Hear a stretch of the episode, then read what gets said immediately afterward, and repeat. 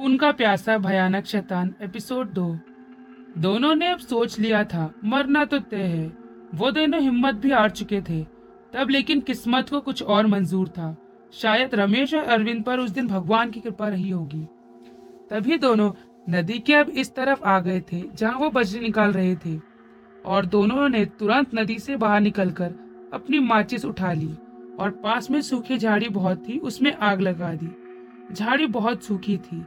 इसलिए आग तुरंत लग जाती है और आग की लपटें बहुत तेज उठने लगती है। लेकिन रमेश और अरविंद अभी भी बहुत डरे हुए थे। रमेश ने अरविंद से कहा, अरविंद, ये शायद वही शैतान है जिसको लोग रूप बदलने वाला शैतान कहते हैं। और बहुत लोग तो ये भी कहते हैं कि ये एक शापित आत्मा है। लेकिन लोगों का ऐसा कहना भी था कि यह शैतान अगर किसी के खून की एक बूंद भी महक ले तो वह उसे ज़िंदा नहीं छोड़ता। अरविंद और रमेश यही सब इधर उधर की बातें आपस में कर रहे थे। तभी ऐसा लगा कि पीछे से कोई चलता हुआ उनके पास आ रहा है। रमेश और अरविंद पहले ही बहुत ज़्यादा घबराए हुए थे।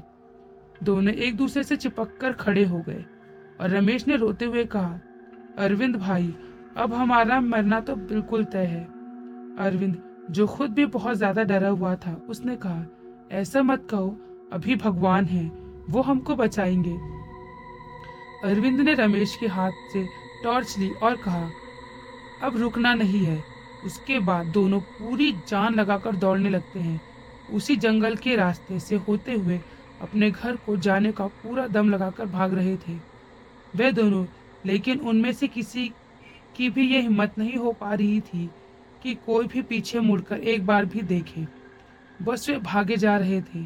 तभी अरविंद ने सामने देखा, एक झोपड़ी दिख रही है। अरविंद ने कहा, रमेश, शायद हम जंगल से बाहर निकल गए। दोनों भागते हुए उस झोपड़ी के पास खड़े हो गए। वहाँ पर एक सफ़ेद धोती पहने हुए एक बूढ़ा आदमी बैठा हुआ था।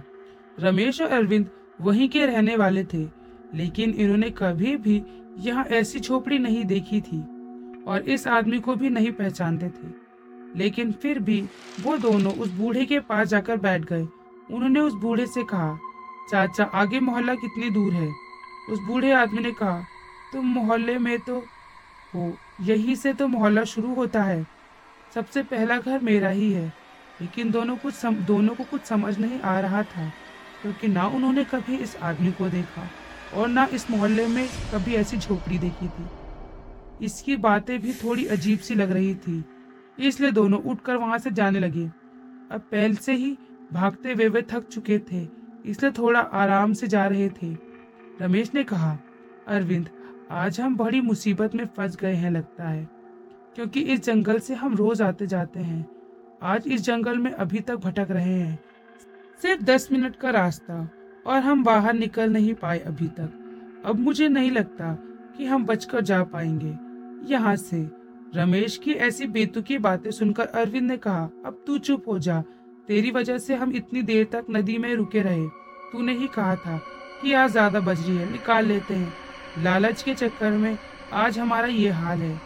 दोनों एक दूसरे से बात ही में थोड़ा झगड़ रहे थे, लेकिन वहाँ रुके नहीं थे। जंगल की आगे की तरफ़ लगातार चल रहे थे। तभी अरविंद की टॉर्च की रोशनी किसी चीज़ पर पड़ी। थोड़ा ध्यान से देखा तो वही बूढ़ा आदमी अब उन दोनों के ठीक सामने खड़ा हुआ मिला।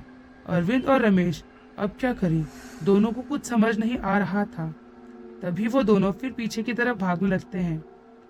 दोनों थोड़ा ही पीछे गए होंगे कि उन्होंने देखा, वही पतला हड्डी जैसा जानवर या शैतान कह रहे थे, वही उनके पास आकर खड़ा हुआ है। अरविंद और रमेश चीखने और चिल्लाने लगे, अब कहने लगे हमने क्या करा है? हमें क्यों मार रहे हो? लेकिन उस जानवर जैसे आदमी को उनकी कुछ बात समझ नहीं आ रही थी। वह पता नहीं क्या कह रहा था। तभी पीछे से उस बूढ़े आदमी ने अरविंद को पकड़ लिया और घसीटते हुए ले जाने लगा। पर अरविंद उस बूढ़े आदमी से अपने आप को छुड़ा नहीं पा रहा था। और थोड़ी ही देर में अरविंद की आवाज़, मानो पूरे जंगल में गूंज रही हो, बचाओ बचाओ, छोड़ दो मुझे। और जो बूढ़ा आदमी था अब वह बिल्कुल भयानक रूप में आ गया था। रमेश ने देखा, जो अरविंद को ले जा रहा है, घसीटता हुआ। वह बूढ़ा अब पूरा बदलकर उस आदमी की तरह हो गया था, जो उसके सामने खड़ा हुआ है, पतला और एकदम हड्डी सा। और देखते ही देखते उसने रमेश को पकड़कर पीछे से जकड़कर उसे भी घसीटते हुए थोड़ी देर ले गया। फिर उस शैतान ने रमेश को तड़पा तड़पा कर मार दिया। उसने रमेश के शरीर से एक एक बूंद खून चूस लिया था और अगले दिन लोगों को रमेश और अरविंद की लाश बहुत बुरी हालत में उसी जंगल में मिली। कहते हैं कि उस जंगल में आज भी वो शैतान रोज रात को घूमता है और कई रूप बना लेता है। अगर उसने लोगों की खून की एक बूंद भी महक ली तो फिर वो उनको पकड़कर मार देता है। ये वहाँ कई वर्षों से चलता आ रहा है।